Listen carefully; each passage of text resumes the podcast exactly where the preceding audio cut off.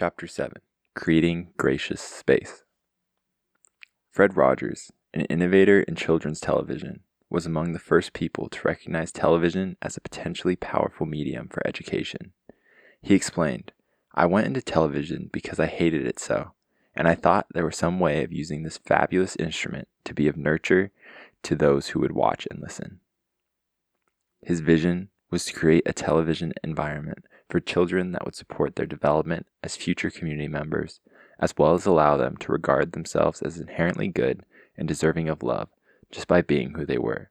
Subsequently, he designed the show Mr. Rogers' Neighborhood, which was first broadcast on public television in his hometown of Pittsburgh in 1965, aired 895 episodes over 32 years, and won four Emmy Awards. Aware from studying child development that children find comfort in a familiar, predictable environment, Rogers opened every episode with the same song and scene, coming in the door and putting on his homey cardigan sweater and tennis shoes. As he sang the words of the opening song, Please won't you be my neighbor? He modeled the natural curiosity of children, asking questions of guests on the program from a child's perspective, thus honoring and validating the way children see the world and learn. The book The World According to Mr. Rogers, a collection of Rogers's writings published posthumously in 2003, sheds light on the principles Rogers not only taught on the show, but lived by. Be yourself, engage the world with understanding, love, and remember that we are all neighbors. Among these, perhaps, Rogers' greatest influence was his consistent willingness to be his authentic self.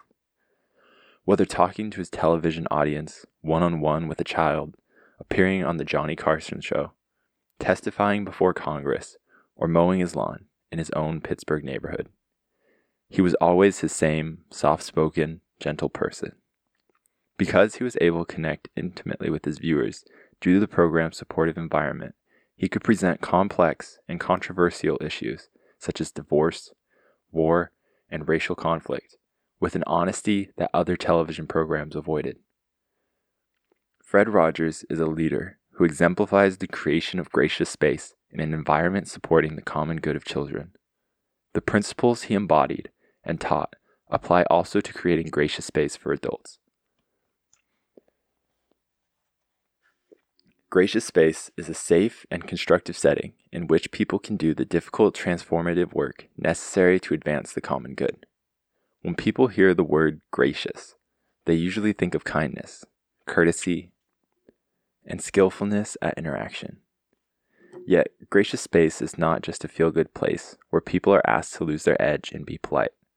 Rather, it is a place where everyone is invited to fully engage in the work of social change for the common good. As leaders share their visions with the world, meeting with trusted confidence and colleagues, as well as diverse people who might resist them, the nature of the environment in which these interactions take place become important. An environment is the sum of all of the conscious and unconscious choices that inform the social, emotional, intellectual, spiritual, and moral climate of a community or organization. The nature of an environment can either limit or liberate the potential of any group, vision, or interaction between proponents and the critics of the vision for the common good. Consequently, one of the most powerful things a leader for the common good can do is to ask Is the existing environment the one we need to make progress toward the common good? Such an environment, one that welcomes all and actively advances justice and care for all, can be seen as a gracious space. Gracious space is a practical training ground for advancement of the common good.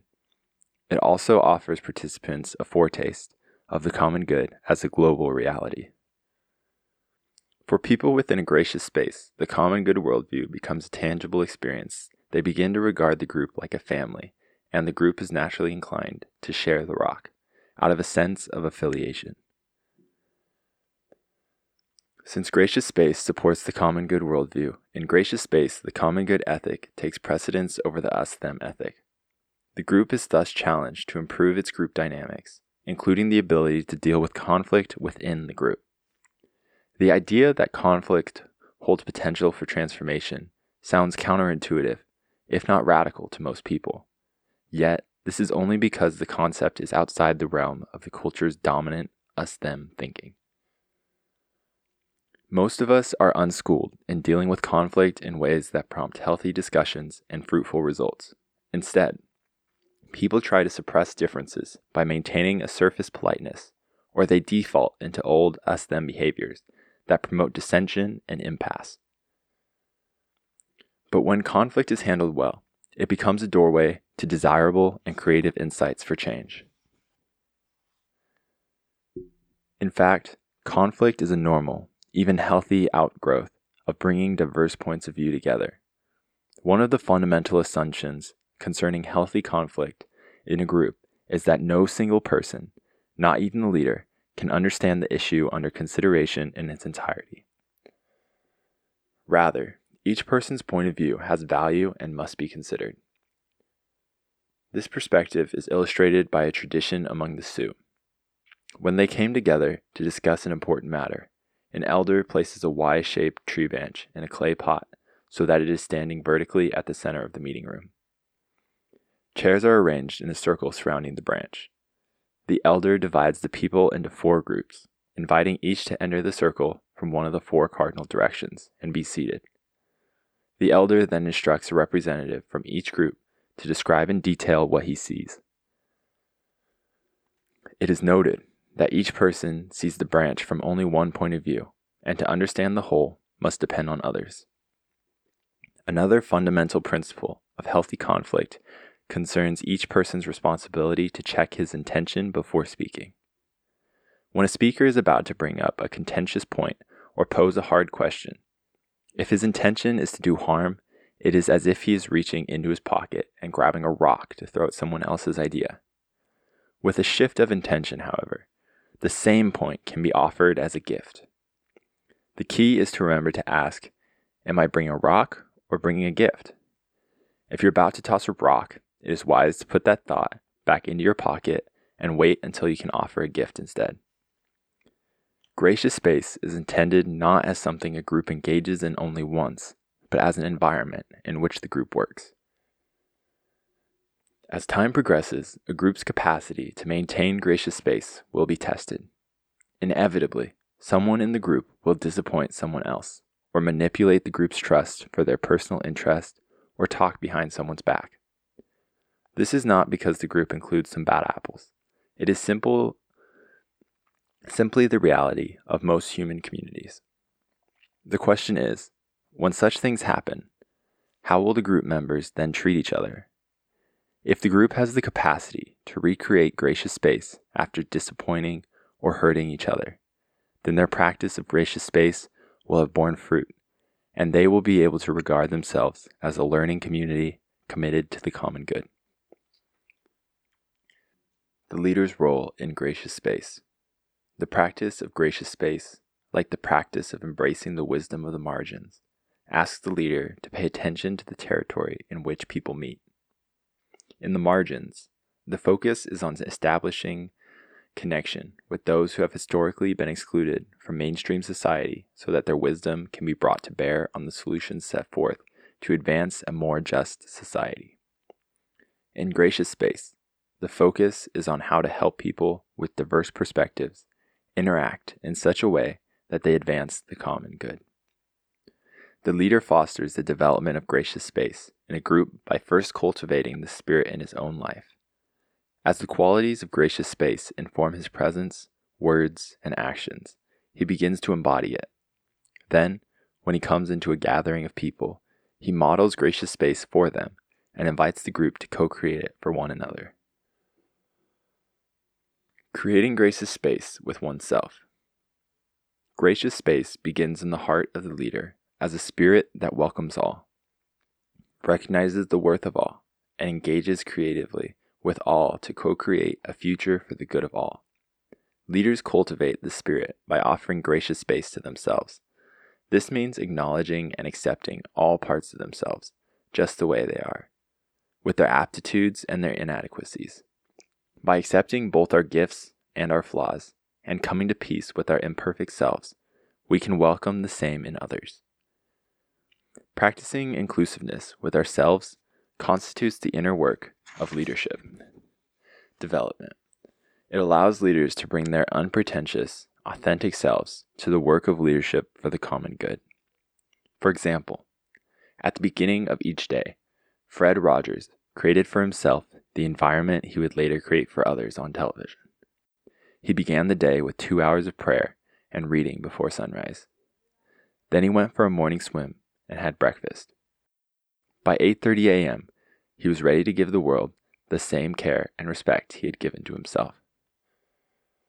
Rogers embodied gracious space so effectively that his spirit pervaded into all his interactions. Whether with groups or one on one, in his book, I'm Proud of You My Friendship with Fred Rogers, Tim Madigan recounts dozens of examples of gracious space made manifest through Rogers' presence, choices, and actions. Madigan reports that Rogers had an attitude of inclusiveness reflected in his interest in everyone. During the very difficult days when Tim's brother, Steve, was dying of cancer, Rogers not only consoled Tim, but reached out directly to Steve as well. Although Rogers had never met Steve, he phoned the family home and listened deeply for 30 minutes while Steve talked about how he had come to peace with his impending death. To become effective leaders for the common good, we need to give ourselves a good measure of gracious space every day by doing such things as calling a friend who cares for us unconditionally, going for a walk in nature, meditating, or finding other ways to connect with spirit.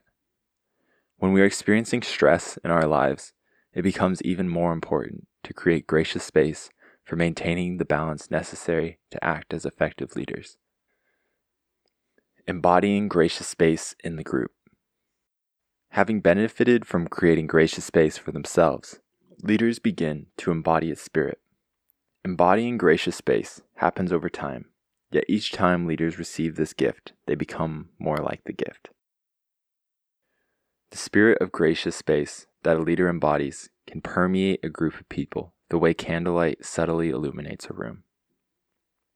When gracious space is evident in the leader's presence, people sense it as an invitation to awaken the same spirit in their own hearts. As members of a group awaken this spirit, it influences how they interact with one another, shaping the group's environment. The following stories illustrate how a leader for the common good can influence a group by modeling the spirit of gracious space. Dorothy Day, founder of the Catholic Worker Movement, a group dedicated to bringing dignity, care, and justice to the poor, was in her office meeting with a homeless woman when her secretary came to the door and said, Excuse me, but you have an important phone call. Dorothy responded immediately, asking, Which one of us is it for? She did not feign respect for the homeless and poor, but really saw them as fellow human beings. By embodying the spirit of gracious space with the poor, she helped launch the Catholic Worker Movement, known for its respectful engagement with the poor. Walter Cronkite, a well known broadcast journalist and an anchorman, was in the CBS newsroom on November 22, 1963, when news arrived that President Kennedy had been shot. Immediately, he took on the role of breaking the tragic news to the nation, all the while embodying gracious space. Although his was already a trusted voice, his stature grew even more as he held the space for collective grief.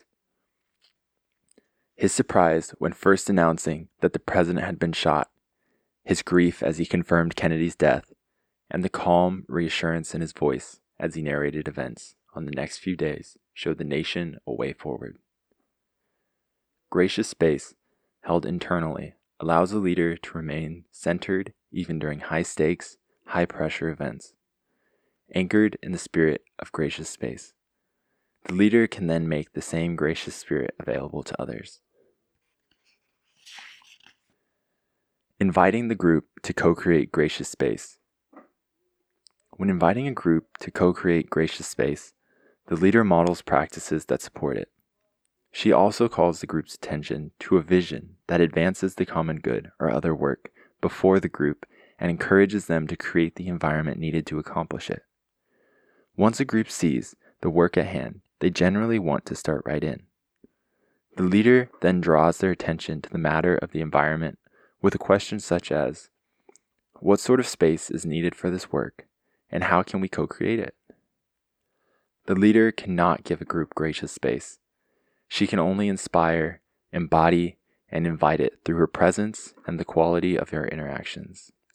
Inviting the group to co create gracious space. When inviting a group to co create gracious space, the leader models practices that support it.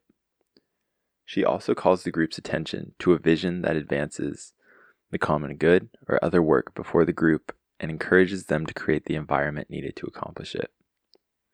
Once a group sees the work at hand, they generally want to start right in. The leader then draws their attention to the matter of the environment with a question such as What sort of space is needed for this work? And how can we co create it? The leader cannot give a group gracious space. She can only inspire, embody, and invite it through her presence and the quality of her interactions.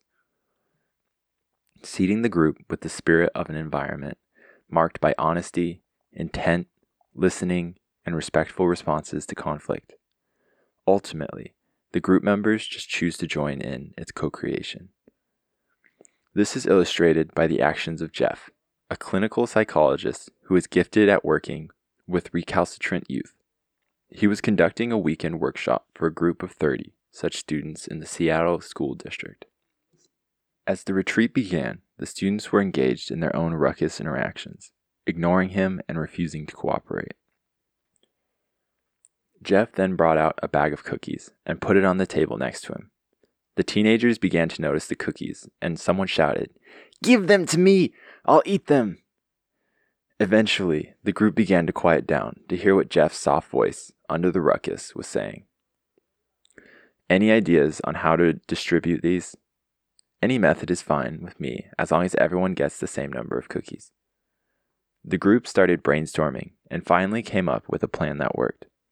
As the young people ate their cookies, Jeff asked them a question How do you want me to lead the rest of the retreat? If you'd like me to be a policeman, you can act one way. If you'd like me to be a parent, you can act another.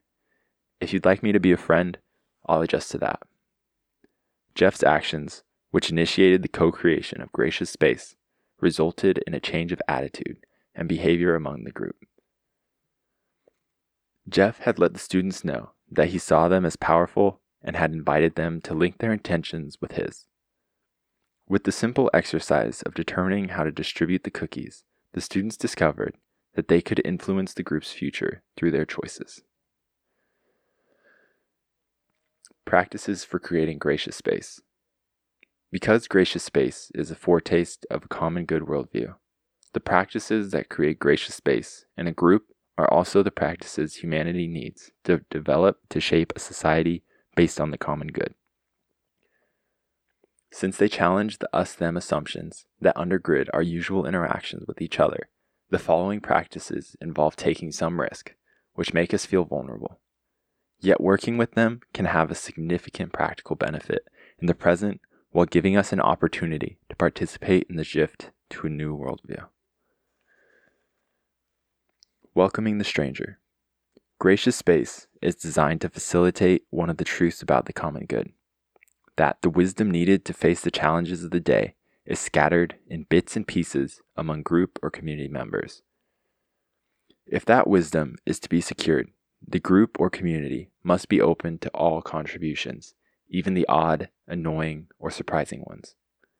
Consequently, creating gracious space means welcoming the stranger into the conversation. A stranger need not be the only person we do not know. A stranger can also be a person we know whose point of view is unfamiliar or whose style or presence we find uncomfortable or annoying. I learned what it means to welcome a stranger from the residents of a small town in Italy. My wife, Sandy, and I, in celebration of our 25th wedding anniversary, took a trip to Europe. Among our favorite spots was Vernazza, one of the five villages comprising the Cinque Terre along Italy's west coast. Our first evening in Vernazza, there was a power outage, which ended up lasting two days, affecting all of France and most of Italy. Being modern, ATM dependent travelers, most of the tourists in Vernazza had little cash on hands, and without power, the ATMs were useless. Sandy and I wondered how this situation would be managed. Soon, word was on the streets that if we wanted to buy a meal or make a purchase, we just had to sign our names with a waiter or salesperson, and we would all settle our bills when the ATM machines came back on. Sandy and I shifted from feeling like foreigners to feeling like trusted neighbors, literally overnight. Merchants and restaurant owners smiled knowingly as we entered their establishments, a reminder that the only way to deal with the situation was to get closer. This experience gave me a visceral sense of how quickly individuals can make the transition from stranger to fellow community member. Yet people are also inclined to keep others in the position of strangers. When we estrange someone, it is as if we put our, out our arms, like traffic policemen, and say, Stop, you're not welcome here. We put up such nonverbal stop signs for individuals in our neighborhoods, colleagues at work, and people we encounter in public places. We often do this so politely that the other person doesn't realize we have shut the door. This is one reason constructive conversations with diverse people on complex issues are rare. As soon as someone voices a conflicting point of view, we stop listening. To cultivate a gracious space, we need to recognize who we are distancing and why. For instance, a person might be surprised to discover that he puts up nonverbal stop signs more often with particular types of people. With the politically progressive, or recent immigrants, or conservative looking businessmen, or people who are overweight.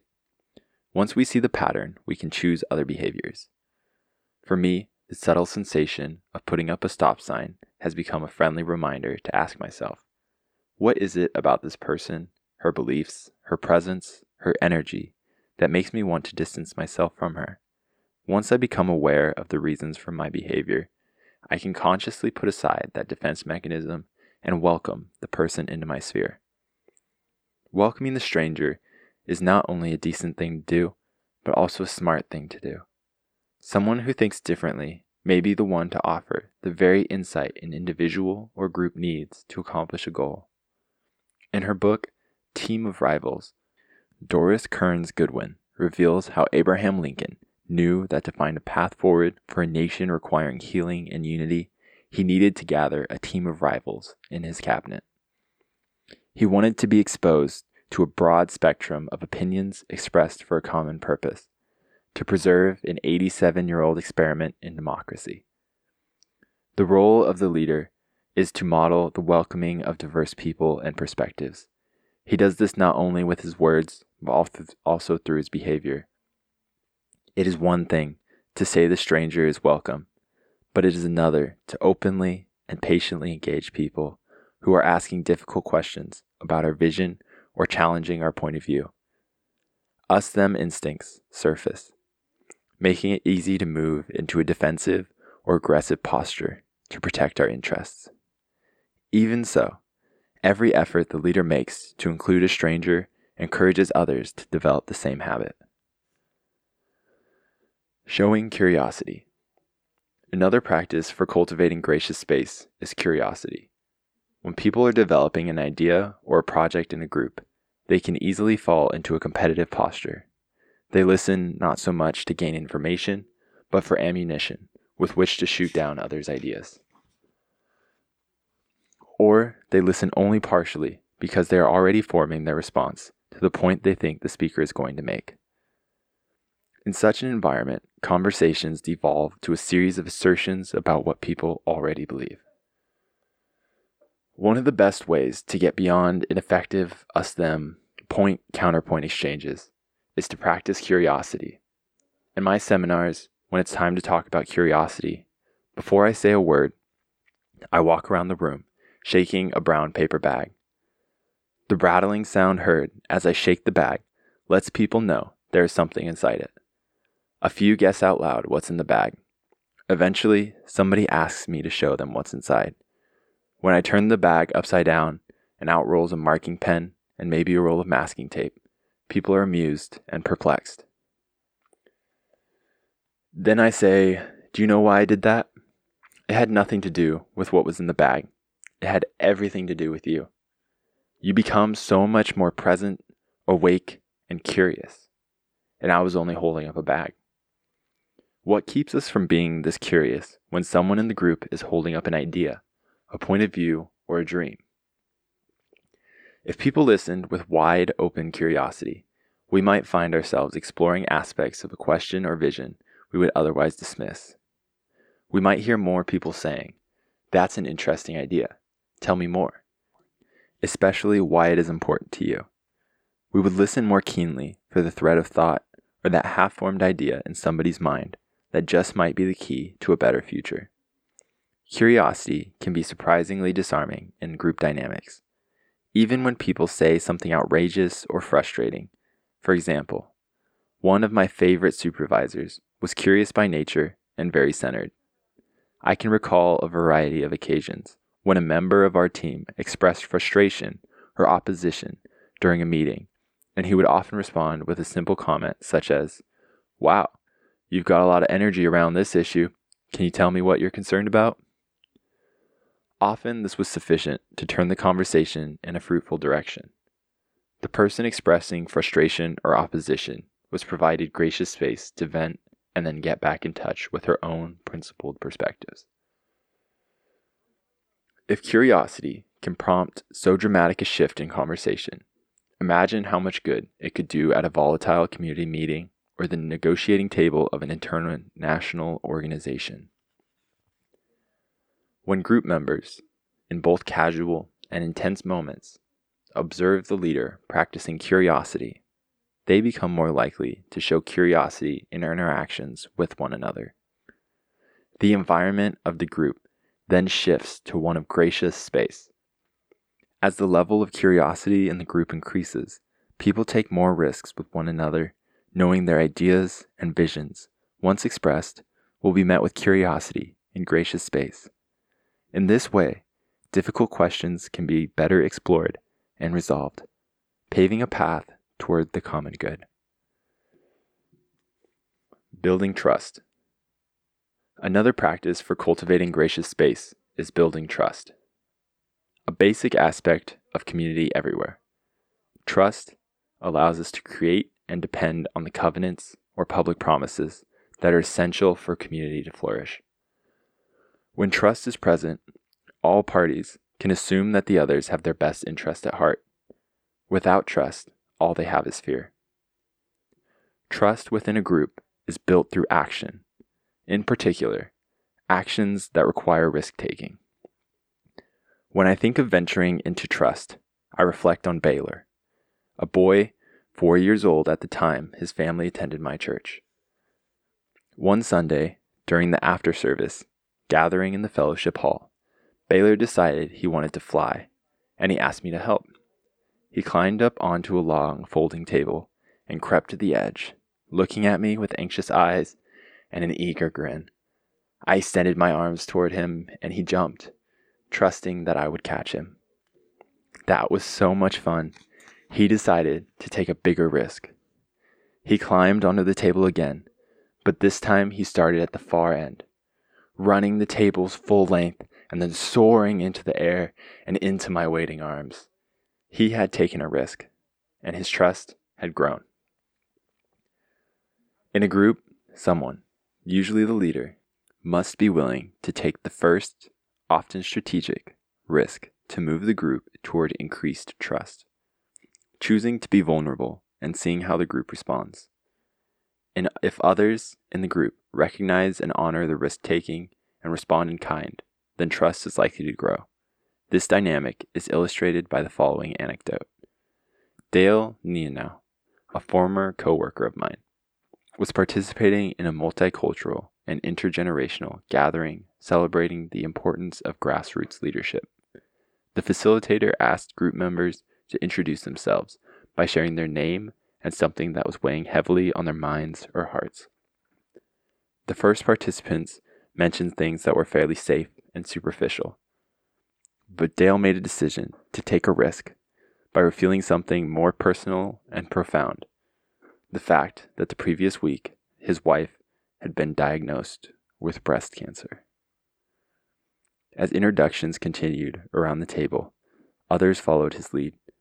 Even though he was not the facilitator, his actions served as a display of leadership, resulting in a new openness and level of trust in the group. Such risk taking can create a foundation for building trust within a group. Once trust becomes part of the environment, the group feels capable of taking on the tough, yet essential issues usually ignored.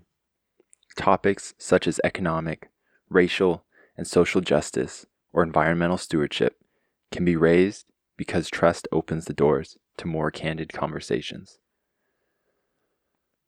Learning in public. Another practice for cultivating gracious space is learning in public. When people in a group feel safe enough to learn from one another, to have an aha moment, and let their minds be changed in front of their peers, gracious space is created and the group can progress towards its goal. We might presume that learning in public happens all the time, since adults go to school, attend seminars, and participate in community meetings. On the contrary, the norm is resistance to learning in public, caused by people's insecurities about how others might perceive them. My friend, Bill Koenig, who teaches organization, change, and development, is fond of saying, You can look good or you can learn in public. You just can't do both at the same time. The classic example of learning in public is children in a park who feel free to express natural curiosity about their surroundings. They run everywhere, picking up leaves, stones, perhaps stray bits of paper to look at, smell, and maybe even taste. They are learning machines. Not knowing is unimportant to them, and they are unconcerned about looking good in the presence of others. But while growing up, people get the message that as an adult, it's not okay to not look good, and there's therefore it's not okay to not know. This kills creative conversation and problem solving. Someone might share a wonderful breakthrough idea, but rather than group members saying, Wow, that's a great concept. I have never heard that before. Tell us more. People nod their heads as if they were already familiar with the idea. Then the idea dies quietly and the status quo remains firmly entrenched learning in public requires people to care less about how they look and more about discovering what might really work. That inquisitive child's mind is still alive in all of us. We just need to get the self consciousness of the adult's mind out of the way. When people are open to what is new, they are more likely to question assumptions. For example, during a school board meeting, a district superintendent hoping to inspire a discussion about dramatically reforming the school year calendar, might decide to question what everyone takes for granted, asking, What was the original rationale for starting the school year in September? Once the group is reminded that the existing model for public education was developed in an agricultural society when the students were needed on the farms during summer, they are freer to think outside the box the leader might then propose a more challenging follow up question How would our models for schools be transformed if we replaced the agrarian model with a model for global information society? Leadership in this complex global century is not about having the final, definitive answer. It is about having transformative questions that could advance the common good and not being afraid to ask them at the right time and in the right setting. One of the most powerful things a leader can do to promote learning in public is to set aside the demeanor of being an expert and have the courage to say, I don't know. This gives everyone permission to let out their inquisitive three year old. When not knowing is okay, people are more likely to replace point counterpoint debate with creative dialogue. A debate assumes that one side knows the truth and must persuade the other side to join their way of thinking. Dialogue assumes the truth is yet to be discovered and that it is found through listening to all viewpoints. Being your authentic self. Perhaps the simplest practice that fosters gracious space is to be our authentic selves. Authenticity is the net result of discovering who we truly are and having the courage to be just that. As simple as this may sound, it also is also enormously challenging. Yet once individuals cultivate this way of being, it sounds out a vibration of unpretentious ease that registers with others. By contrast, individuals are inauthentic if the way they present themselves is at odds with their core identity. If people pretend to be something they are not, or speak with insincerity, their inauthenticity is usually sensed by observers or listeners. People are naturally attracted to authenticity and turned off by inauthenticity. When we opt to be our authentic selves, we are choosing to be human, a word that shares the same root as the word humility. It is important to realize that humility is not self deprecation, but the natural result of no longer pretending that perfection is an option. Peace comes from eliminating pretense and simply being ourselves. When leaders dare to be their authentic selves, they claim personal power. Fred Rogers demonstrated the power of authenticity in the context of leadership, not only on his television show, but in all contexts, including during his testimony before the U.S. Senate Subcommittee on Communications in 1969. At the time, Congress was considering reducing by half the Corporation for Public Broadcasting's request for $20 million of national funding. Senator John Pastore of Rhode Island, known as a straightforward, no nonsense man who did not abide fools, opened the testimony, somewhat crassly, saying, All right, Rogers, you've got the floor. Rogers unflinchingly began speaking in the same gentle, steady paced, sing song voice that could be heard on his television show. His authentic voice. He referred to his philosophical statement he had given the center and said he trusted that the senator would read it as he had promised. That one of the first things a child learns in a healthy family is trust. The senator asked in a sarcastic tone, Will it make you happy if I read it? Rogers responded, his pace and tone unchanged by the senator's sarcasm. I'd just like to talk about it if it's all right. He spoke briefly about the history of his program, commenting, I'm very much concerned, as I know you are, about what's being delivered to our children in this country. He went on to say that children don't need to be watching cartoons, which he described as animated bombardment. The inner drama of growing up as a child is drama enough, he explained. During that first minute and a half of Rogers' presentation, the senator set aside his gruffness and became genuinely curious. Rogers continued, speaking about the importance of letting each child know that she is unique and the value of conveying that feelings are mentionable and manageable for both the children's and the nation's mental health. Pastore, now completely engaged, interjected.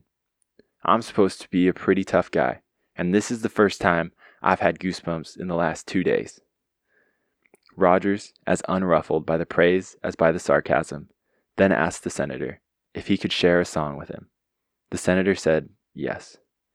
Sitting in Congress at a time when America was entrenched in the Vietnam War, Rogers spoke the words to the song, What Do You Do with the Mad That You Feel, which ends with the lines, I can stop when I want to, can stop when I wish. I can stop, stop, stop anytime. And what a good feeling to feel like this. And know that the feeling is really mine. Know that there's something deep inside that helps us become what we can. For a girl can be someday a lady, and a boy can be someday a man. Senator Pastore immediately replied, I think it's wonderful. I think it's wonderful. Looks like you just earned that $20 million.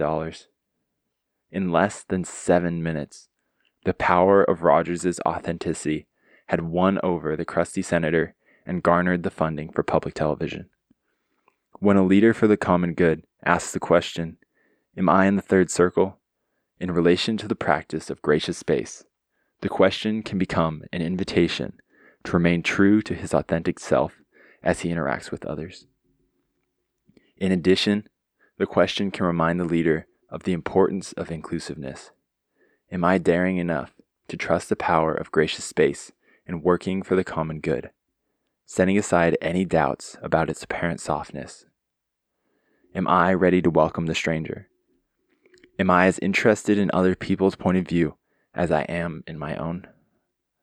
Can I welcome conflict and help the group move through it until it bears constructive fruit? As a leader puts these practices to work, they become contagious. Group members begin to use them too, generating gracious space, the essential environment for co creating the common good. Exercises Gracious space, self assessment. The following behaviors support the co creation of gracious space. Circle those in which you feel competent. Put a star by those you could develop further. Then discuss with others or do some journaling about your strengths and what you would like to improve with respect to creating gracious space. Establishing norms. Interjecting, humor, fun. Affirming others. Being open to feedback accepting of different perspectives and ideas, innovating new approaches, being present, being aware of my impact on others, assuming others' best intentions, being intentional,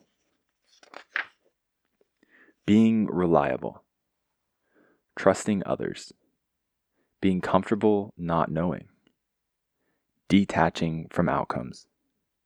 Being collaborative, being trustworthy, being willing to change your mind, being willing to slow down, reflecting on assumptions, actively seeks others' opinions, being curious, asking open ended questions, discerning patterns emerging from a group discussions, learning and sharing rather than just advocating.